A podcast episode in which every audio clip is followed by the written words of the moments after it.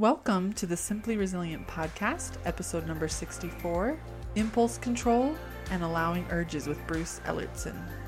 My name is Jessie Ellertson, and I am a certified life coach and a military wife who is in the trenches of life with each of you. This podcast is for military wives who know how to handle the challenges of deployments and frequent trainings, but want to improve the experience that they are having in the process. If you are ready to thrive while your husband is away, then you are in the right place. I have a very special guest with me on the podcast today. My son, Bruce Ellertson, is here to help me record this episode. Welcome to the podcast, Bruce. Thanks. So, can you introduce yourself for my listeners? Sure. So, I am nine and I am in third grade and um, I am in Chinese immersion. Awesome. How do you like that? It's pretty fun. Can you say something for us in Chinese? Sure. Uh, Ni hao, nida means the sure shama. That means, hi, what is your name? Awesome. So, Bruce, have you been nine for a really long time? No, I have not. I have just recently turned nine. When was your birthday? Um, on Tuesday last week. This week? Yes, just a few days ago. Just a few days And what ago. did we do for your birthday? We um went on an airplane to San Jose with that my dad flew, and then we just went straight back on the air um after 30 minutes. In the airport. Yeah. So, was this the first time you've ever flown with your dad as the pilot? Yep. I was the first one in the family who uh, who flew with my dad. And did you know about it or was it a surprise? It was a very very good surprise. We had so much fun, didn't we? And they made Yes. Bruce feel so special on the flight. The pilot announced him, and the flight attendants announced his birthday and told everybody, you know, he's sitting in row six. Walk, when you walk by, wish him happy birthday. And the flight attendants gave him a present, bunch of candy, and it was so much fun. Really, really good, good birthday surprise. What else do you like to do, Bruce? I also like to color and uh, sports, Like what? um, like basketball and soccer. And you like hanging out with your friends? Yes, a lot. A lot. awesome. Okay, well, we're excited to have you here today. Before we get into the topic, I want to tell you guys a little bit about a company that I've been working with that I'm so excited to share with you because as military spouses, you're going to love what they do. So, a year ago, I was Googling how much postage does it take to mail postcards to Canada because I have some friends from Canada from Life Coach School that I wanted to send my Christmas card to and I always do my Christmas cards as postcards because they're cheaper to print and cheaper to mail and I love that. I love saving money on it and I love to mail it to everybody. And if they cost me a lot to print, I probably wouldn't send out as many as I do. So that's the way I always do my Christmas cards. And when I Googled postage for postcards to Canada, this website came up called Nanogram. And it had all this postage information. And so I was able to see how much I needed to send my postcards to Canada. And I thought, Nanogram, what is that? That sounds so interesting. So it was just very random how I found them. And I clicked on the link and this is at the beginning of December, and I was able to learn about them and that it was a subscription service to have printed photos mailed to your loved one every month.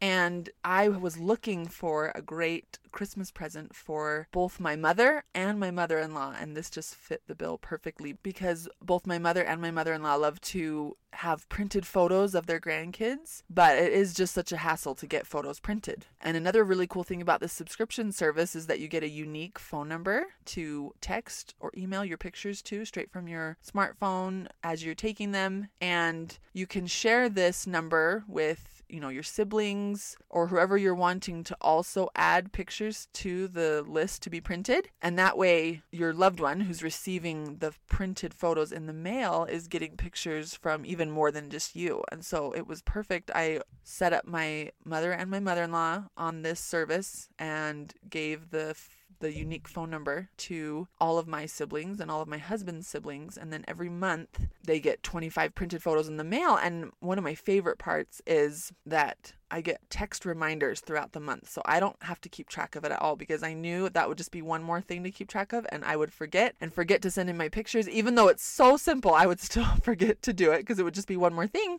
But I don't have to remember. I get a text reminder at two weeks before it's ready to go to print and one week before it's ready to go to print and three days and 24 hours and three hours So I never have to keep track of it. I always get all those reminders, and sometimes some of my siblings won't have sent any pictures in. So if we're down to, you know, the final day before it goes to print, I'll send a text to my brother and say, hey, get a few more pictures into mom before it goes to print, you know, and it's just so great because then they get all these pictures of their grandkids and their kids and everything that they're doing and they have them in the mail and it's so fun to receive mail and then they can do whatever they want with the pictures both of my mother and mother-in-law have you know photo boards that they put up so that they walk by and just see their grandkids in action all the time and it's just been so great and I love the service so much and have had such a good experience with the company. Every time I would bring up any request or a need, you know, send them an email because I was confused about something or needing clarification on something, I would just get a response right away and just solving any problem I was having or, or anything. And I thought, man, they have great customer service. And my both of my mothers were loving it. And I thought it was so cool for Mother's Day this year, I decided to sign up for my own subscription that I don't even share the phone number with anybody. I just send 25 pictures to myself every month because I love having printed pictures. I do lots of things with them. My kids hang them up in their lockers at school or do different like art projects with photos. And I have photo boards myself. And when my husband is away, especially for, you know, like a deployment, I, when I send him care packages, I love to have tons of printed photos to choose from to send him lots of pictures in every package. So I just love having that. I love having printed photos, but I was only ever making time for it like once a year to go print photos. And because we have a camera in our pocket at all times. I don't know if you guys are like me, but I have so many awesome photos and it takes me forever to go through them all and pick the ones that I want sent to the printer. So when I would do this once a year, when I'd finally make time for it and sit down and do it once a year, it would take me hours and hours to go through all my pictures and pick the ones I want printed. And then I would love to have, you know, hundreds of printed pictures. But I just really started to see the wisdom in doing it this way. It's a little bit more than printing it on your own, but it's so convenient and so much more doable, way less daunting because then just every month when it's time for the photos to go to print, I just go through my recent photos. And if I don't have a full 25 there. You know, I'll get maybe 15 or 20 from what I've taken that month, and I can just look through them really, really fast and text them to this unique number. And then if I didn't get to 25, then I'll go back older and find some, you know, gems from the past and just grab a few of those really quick so that every month I'm getting those 25 in the mail and just have tons of recent pictures for my kids to use and for me to have next time I need to send a care package to my husband. Anyway, that is the whole foundation of what Nanogram is. But then here's the fun part. So he has had something in the works. Uh, Alex Cook is the owner of Nanogram, and he had an idea a little while ago, about a year ago, for a similar subscription service, but dedicated to soldiers who are away from their families. So that way, military families could be signing up for the subscription service for their soldiers who's who is deployed, so that he can be getting photos in the mail regularly from his family. And I emailed him probably this summer because I had that same idea, and I said you should totally do this for military families. They would love having something so easy, knowing that their loved one was getting mail on a really regular basis.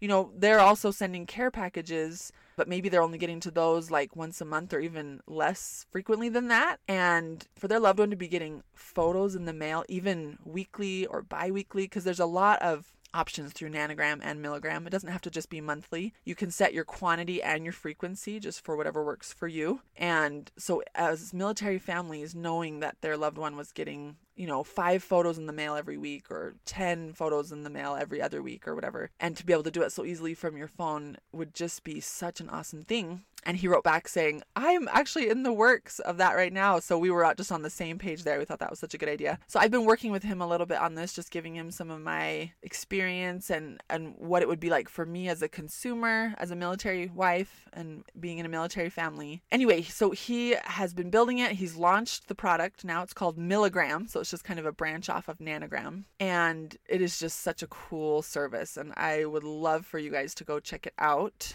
The website is https colon forward slash forward slash milligram.co. So M I L I G R A M dot C O. And I will link to that in the show notes. And when you go there, you can see that, again, you can customize it in whatever way makes sense for you as far as frequency and number of photos based on what fits in your budget and what fits in the needs of your family and your soldier. And so easy to use easy to set it for the length of time that your husband's going to be away, or you might even be like me and love it so much that even when maybe when he's done with his deployment, you'll just switch the pictures to start being mailed to your house. One thing that I think about when it comes to this service is that even though we can email our husbands these photos, right? They have them on their phone. There's nothing like holding a physical picture. There's nothing like getting something in the mail. You know, it's a, just a taste of home. It's a taste of real. They can hold it, they can touch it, they can hang it by their bed, they can hang it at their desk. These photos of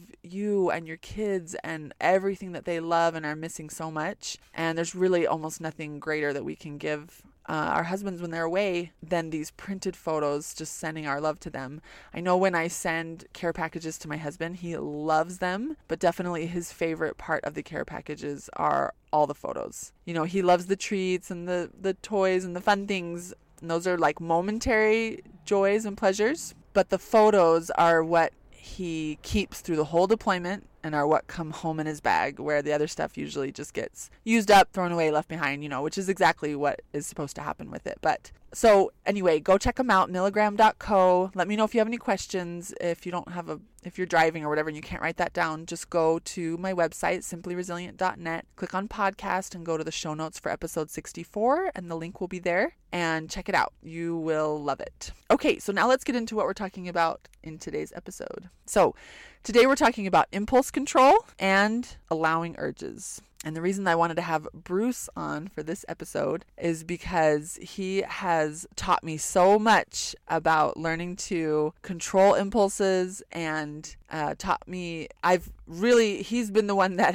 has pushed this a lot and tried my patience in this area, probably more than my other kids, but he's taught me so much in what I've needed to do as a parent to teach him how to control his impulses. So, Bruce, give me some examples of impulses that you're working on controlling. Well, one is watching the little girl's TV when before we go to school and after. So you mean like sometimes I turn on a show for the little girls, but my older kids have things they need to be getting done, like finish getting ready for school. But if I need to take a shower or something, I'll put on a show for the little girls and then I'll find Bruce in there watching it with them instead of getting his work done, right? So we talk about impulse control. Okay, what other impulses are you trying to control? Well, another one that I'm working on is being in charge of the little girls.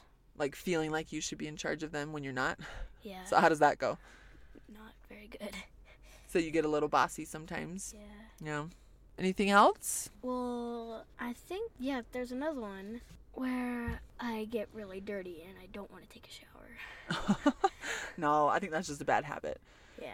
What about when you've been working on not lying a lot recently, Yeah, right? Because you know you shouldn't lie and you don't even want to lie. You want to be a person who doesn't lie and yet you lie pretty frequently about small stuff, right? So talk to me about that. Well, my brain, my lower brain tells me that let's just get out of the work and be not and lie about it and pretend like we actually did it. But really, that just gives us more work.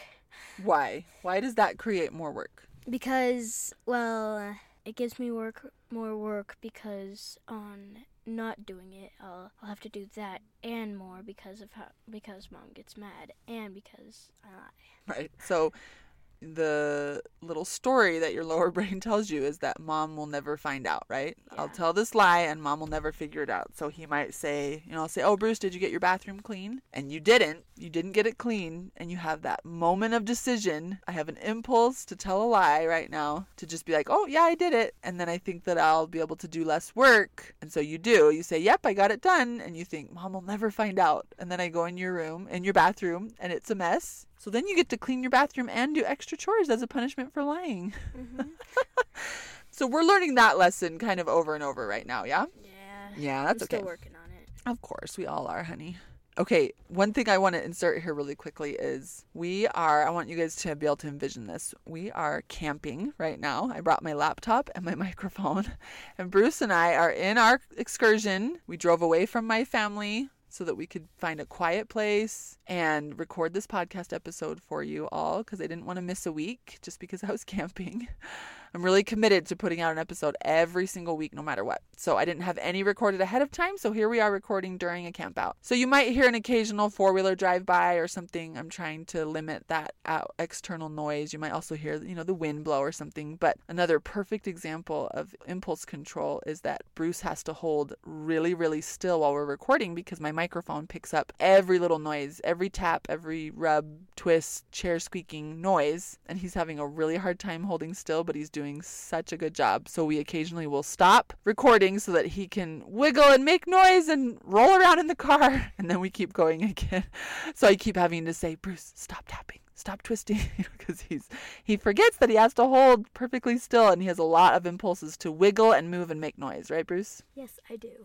we're going to finish talking about impulse control and then move on to talking about allowing urges Okay, so impulse control and urges are sort of interchangeable, but the way that I am categorizing them in this episode is that impulse control is something that we learn to manage more when we're kids, and I'm trying to put most of those examples in that category. And then urges are things that we work on allowing as we move into adulthood. But we definitely still as adults do struggle with impulse control, and we definitely as kids have urges. So these aren't perfectly divided between kids and adults. But you'll see as I go on what I mean by all of that. So, some examples of impulses that we have are the ones that Bruce has already shared, like lying and being bossy and watching TV when you're supposed to be getting ready for school, right?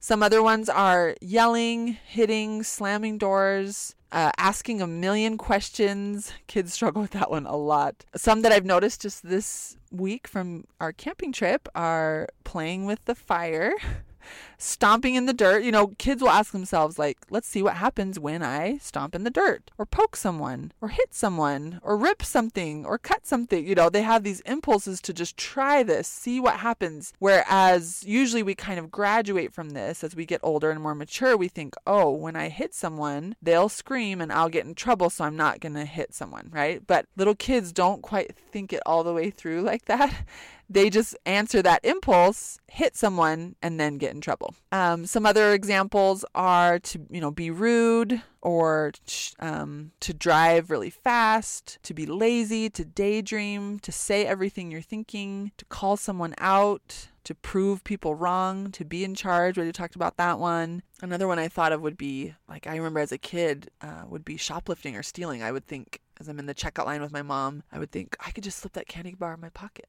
like no one would know. You know, it's just these little lies that we tell ourselves, like this won't be a big deal, and I probably won't even get in trouble. You know, and then we, that's just like an impulse. And as we get older, we get more experience and more maturity. We just know how to control a lot of those impulses. Again, not all. Even as adults, we struggle with impulse control, but we know how to say, oh, I'll just pay for the candy bar. Or I'll just leave the candy bar there because I don't even want a candy bar, you know? So as you start to understand what impulses are and how to control them, I think it's really important to understand that we are not our impulses. It is a normal function of our human brain, our lower brain, but because we are human, it is so normal to have these impulses. Like, for example, even though I'm a nice person who doesn't want to break the law and likes to work hard and get things done, I still have impulses to drive faster than the speed limit, yell at someone, slam a door, prove someone wrong, you know, all these things that don't really fall in line with who I am and who I want to be. But having those impulses is not indicative of who I am. It's just normal. It's just normal to have the impulse and then normal to know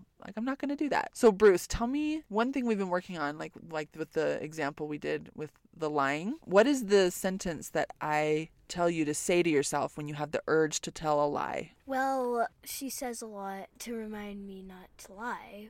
My lower brain says, "Just tell a lie. Your mom won't fi- won't figure it out." And then um, she says, "Well, I do it too sometimes, where I say, I get why you want me to lie, but I just won't." So that I don't get in trouble and get more chores. Yeah, so you just tell your brain, like, it's okay, it's totally normal that I want to lie, but I'm just going to tell the truth instead. Yeah, like Yeah. that. That's so good, bud. Thank you. You're welcome.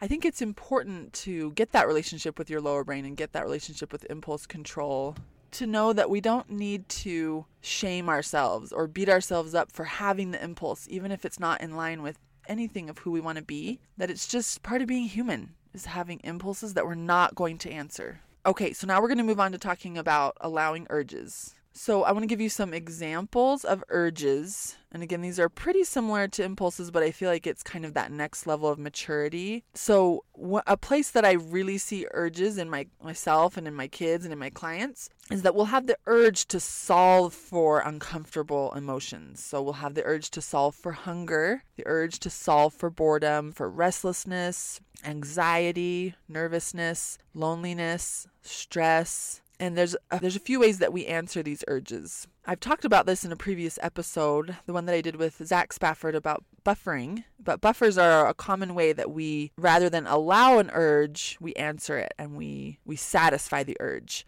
So, for example, we use a buffer to satisfy an urge rather than to just feel the feel the uncomfortable emotion. And some examples of buffers, and I want to say I'm going to list these buffers out. I call it like the spectrum of buffers because there are buffers that have a, a, big negative effect. We call it a net negative effect. And there's buffers that have almost no effect. And then there's buffers that even have like a positive effect, but we just have to watch to see if we're using these buffers to escape emotions. And then you can decide if you want to keep doing it or stop depending on what kind of, you know, net negative or net positive effect it has on your life. So we're going to start on the side of the spectrum that has the most net negative effect. So those buffers would be like drinking alcohol, doing drugs, using pornography to answer those urges. So for example, when you ask somebody who drinks alcohol and maybe is trying to drink less alcohol why they drink even when they don't want to be, it's usually because they were stressed or they were anxious or they were nervous or they were bored, right? So they have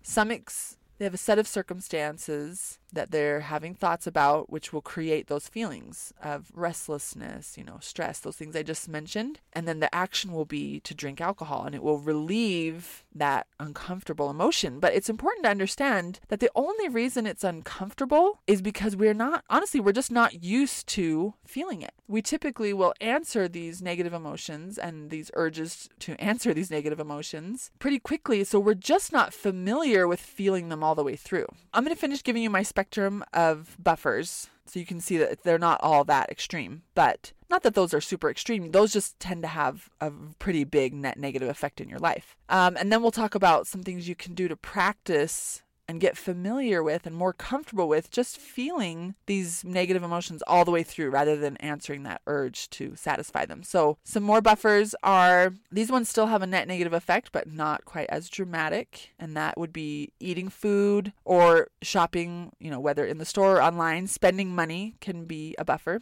And those have a net negative effect sometimes on your waistline and your wallet. um, and then there's some that are pretty neutral, like TV, watching TV, you know, being on social media, sleeping, you know, things like this where you're really just losing your time that you could be doing something else. And I'm not saying you shouldn't watch TV or be on social media. Again, you're just, or eating food or consuming alcohol, you're just watching for if you're using it as an escape. So if you decide like, oh yeah, I watch TV, uh, you know, at night for entertainment, that's so different than like I'm so stressed because my kids are driving me crazy, so I just I'm gonna go escape to my room and watch TV for a minute because I can't sit with this stress, right? Or to res- re- um, relieve the stress in a little bit more, a little bit healthier way. And then there are even some buffers on the spectrum that are have a pretty good positive, a net positive effect. And those might be things like reading, exercise, you know, self development, listening to podcasts, doing house projects. All of those things are really enjoyable and can be done in really non buffering ways, but can be used as buffers. If you're ever escaping your life into a book, escaping your life into a house project, escaping your life, and when I say escaping your life, I really mean just mean escaping those negative emotions that your thoughts are creating.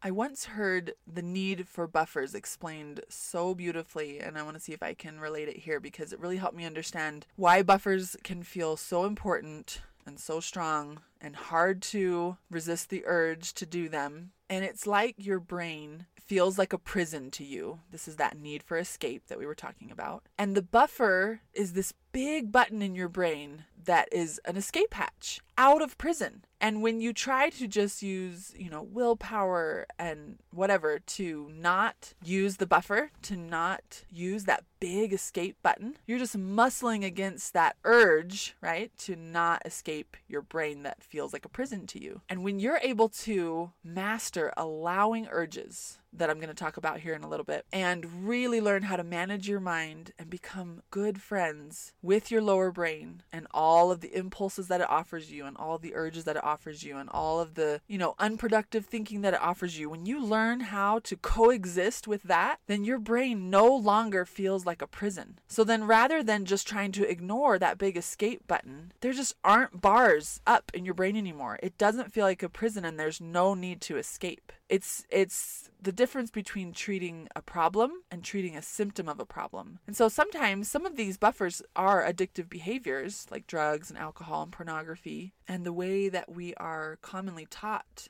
to overcome an addictive behavior is to have that goal of sobriety. And that is like while sobriety will be a great outcome to achieve, it's almost like a side effect of learning to not need the buffer, right? So when we just have the goal of sobriety and that's all we're focused on, I feel like that's when we're asking our brain to, I'm still in a prison. It still feels awful to be here inside my brain. I still need an escape. And look, there's an escape, but I'm just going to ignore that big red escape button. Rather than, so that's treating the symptom, rather than treating the problem, which is the need for the buffer in the first place and why it feels so strong and why it feels so hard to answer and learning how to allow urges and not need them to escape your brain, learning how to have your brain not even feel like a prison because you learn how to use it more effectively and you learn what is so normal that goes on in your brain that doesn't need to be avoided or escaped. And that is treating the problem. And then the happy side effect of that is sobriety from, you know, maybe an addictive behavior or some of these buffers that you're trying to to do less of. So if you have a problem with I mean this isn't an episode on buffering, so I don't want to get too far into this, but if you have a problem with, you know, online shopping, buying something online is the escape from your brain, but then when that experience is over, you're still in prison. So if you're wanting to spend less money because maybe you're in debt or maybe you're trying to save for something, you can just say don't online shop, don't online shop, or you can figure out why you have such a strong urge to spend that money right? And then start to learn how to allow for that urge rather than resist it or give into it or all those things. And and then the result will be that as you learn to allow that urge and have your brain be a more comfortable place to be, that you will spend less money. So you'll get you'll get that result you're going for without that being the sole purpose of the work that you're doing. Okay, I want to give you a couple of other thoughts into how we work on allowing urges. And this is still in a pretty simple way. I'm not going to go too deep into this uh, for this podcast episode. But I, like I was mentioning earlier, the only reason it feels so uncomfortable to allow an urge is because we're so unfamiliar with not answering it. And so that's something I've actually been working on with my kids is showing them that there's no problem when we don't answer an urge. To teach our brains that nothing has gone wrong, it's not even going to hurt us. It's just an an unfamiliar emotion to allow urge kids are often hungry and bored and feel like those two emotions are the end of the world. So I've been trying to teach my kids that it's actually not even any problem. It's not painful. It doesn't need to be solved for, especially with, you know, hunger and boredom. They know that in their immediate future, they will be eating and doing something fun. So I want them to be able to just sit in that moment and feel hungry and feel bored and feel that urge to do something about it and start to show their brain, like, it's okay. I can just be hungry. I can just be bored. There's no problem here. Nothing needs to be solved for. So how what's that little technique that I taught you guys to help you handle that? Well, um so, you can just say um to your brain, it's okay. This isn't going to hurt you. It's not the end of your life. Yeah. And I taught my kids to pet their brain, like pet their head because I want them to learn that that concept of being friends with their brain. Like it's okay brain that you're really bugged right now that we're bored, right? Yes. So you pet your brain and then tell me more of what you say. You say you pet your brain and then you say um like like for the for the bored one, what would you say? You would say it's okay to be bored. It's not going to hurt me. I can just sit here and feel bored so that I can practice it for the, for my future and be able to be like this. Yeah. And you you know, in an hour you won't be bored, right? Like you know that fun things are coming or interesting or exciting things are coming your way and just right now you're bored. Yep. What do we do in like in the car when you're bored sometimes? Tell them about caveman TV. Sometimes like when we're bored, we mom tells us to look out the window and we call that caveman TV because if there were caveman, they didn't have TVs, so they would just look outside. and it was like a new episode every every hour of the drive, right? You just look outside. Yep. Another place we watch caveman TV is when we're like sitting around a fire. We just stare into the fire. That's caveman TV. What's another example? Don't we have a third one? Uh, looking at the sky and the stars. Oh yeah. Yeah, last night we were doing that we were camping, huh? Just staring up at the stars. And sometimes your brain will be like, "This is boring. I want actual TV." And you're like, "No, it's okay. I'm just going to watch caveman TV." And in real life, when you're just looking at it, it's actually pretty cool to just watch stars. Lots of them. Like there, we Marin, my sister Marin spotted Mars. She spotted Mars. Oh, um, and um, we all looked, and it was cool, really cool. and we saw the Milky Way. Oh man, you guys, this has been a really fun camping trip. It has really fun. I want to teach you one more tool to help you become an expert at allowing urges. It really is a simple concept, and these tools are very simple, but that's all it takes, really. It's that's why I love that my practice is called Simply Resilient. Everything I teach you on here is not complex. It is simple, but it's in these simple tools that these problems are overcome. So, this is one that I learned from Brooke Castillo, and she calls it the urge jar.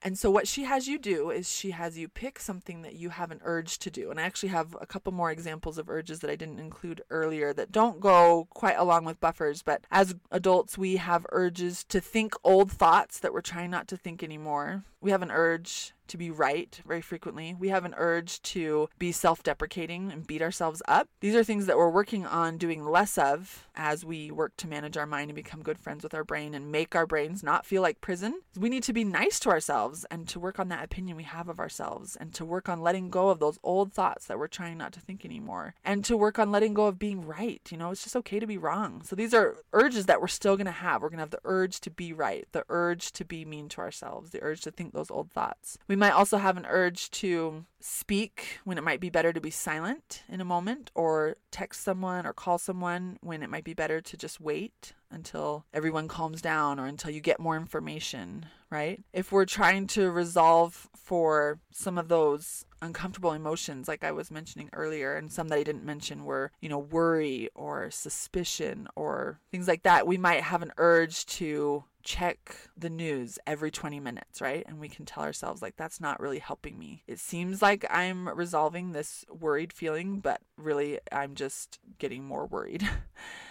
okay, so Brooke Castillo, when she teaches about the urge jar, and you should to- totally go check out her podcast episode on it. But basically, she teaches that you pick one urge that you're wanting to focus on. Because we all, once we start looking at our urges, there's so many and we can get overwhelmed. But she wants you to not worry about all of them. She just wants you to pick one that you're trying to get a better hold of, manage a little bit better, one that you're wanting to become an expert on allowing. And then you get some kind of container, you know, a jar with beads or marbles or something like that and you put a hundred beads in a bag and you have your empty jar. And then all day long this is just going to help you measure this goal that you're working on. You're saying every time i have an urge like say say what you decide to work on is yelling at your kids. Okay we're going to pick one every time you every time you have the urge to yell at your kids but go count to 10 or something to calm yourself down a little bit and still discipline them or whatever they need but don't go all the way to that yelling that you're trying to do less of. You know we're not all trying to never yell at our kids. I, I feel like the parents i talk to are mostly just trying to yell at their kids less. So none of these things do we have to just be like 100% perfect in. But if you're just trying to yell at your kids less and you're wanting to show yourself how many times that you just kept using your words instead of going to answering that urge and going to yelling, then you would put a bead in the jar every time you felt the urge to yell, uh, you know, acknowledged it, called it for what it was, allowed for it, pet pet your brain and say it's okay i can see why you want to yell at your kids right now but that's not going to help you and it's not going to help them. What they need is a timeout or what they what you need is a break or whatever. And you just kind of have that. This can be like a 10 second allowing, right? And then you go count to 10 or whatever it is that calms you down. You make a little plan in your brain for what you need to say and do with them and with yourself, right? In that moment, instead of the yelling, you allow for that urge, that desire to yell. You know it's okay that you have the desire and you're just not going to do it anyway. It's totally fine. You don't even have to stop wanting to yell. You can want to yell and still not yell. We don't need to chase that desire away or, or answer it or solve for it or anything. We can just want to yell and not yell. Then you go and you put a bead in the jar And the idea is that when you have allowed that urge a hundred times, even if you yell at your kids in the mix there, like maybe after 10 times you answer the urge and you yell, and then you go, you know, 10 more times with, without and get 10 more beads in the jar. And then, you know, so throughout all 100 urges, you, you answer it a handful of times in that mix. But by the time you get to allowing it a hundred times instead of answering for it, that that feeling of allowing it will be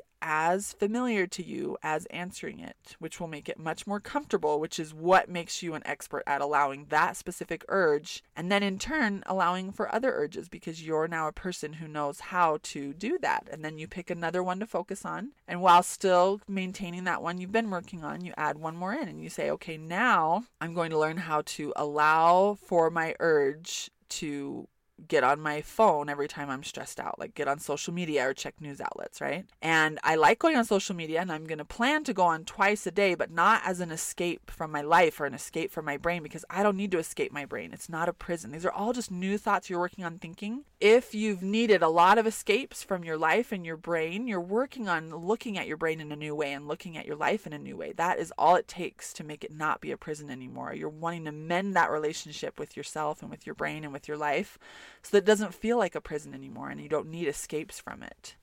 This is some really amazing work to do, you guys, and it's pretty life changing. I'm excited for you to try it out. There's so much that I didn't get to in this episode because this is this you can get really deep in this stuff, but I just wanted to give you a really good overview of some of these concepts and also some small really doable tools you can already start doing to apply these concepts into your life and then just reach out to me if you're wanting more information or more guidance or direction in any of these areas or if you have any questions about anything that I talked about today. So, your mission for this episode is to pick an urge you're wanting to work on make yourself an urge jar and get to work on it and see how that feels. And then also that simpler tool of petting your brain. When you're feeling something that normally you're like, oh, I'm so, you know, I'm so undisciplined. I can't believe how much I want to yell at my kids, or I can't believe how much I just want to eat chocolate, or whatever the urge is. Instead, you say, like, it's okay. I, I get why you want to eat chocolate. Eating chocolate feels good right in the moment, right? And you start to pet your brain. Like, it's okay, brain. We're just bored. We're just hungry. It's okay, brain. I'm just nervous. This is what nervous feels like. To just start to get on that same page with your lower brain. You want to be on a team with it as you work on managing these urges, these impulses, learning how to control it, learning how to allow it, so that you can become the master of your life and of your brain with your lower brain instead of like trying to get rid of it or or or ignore it.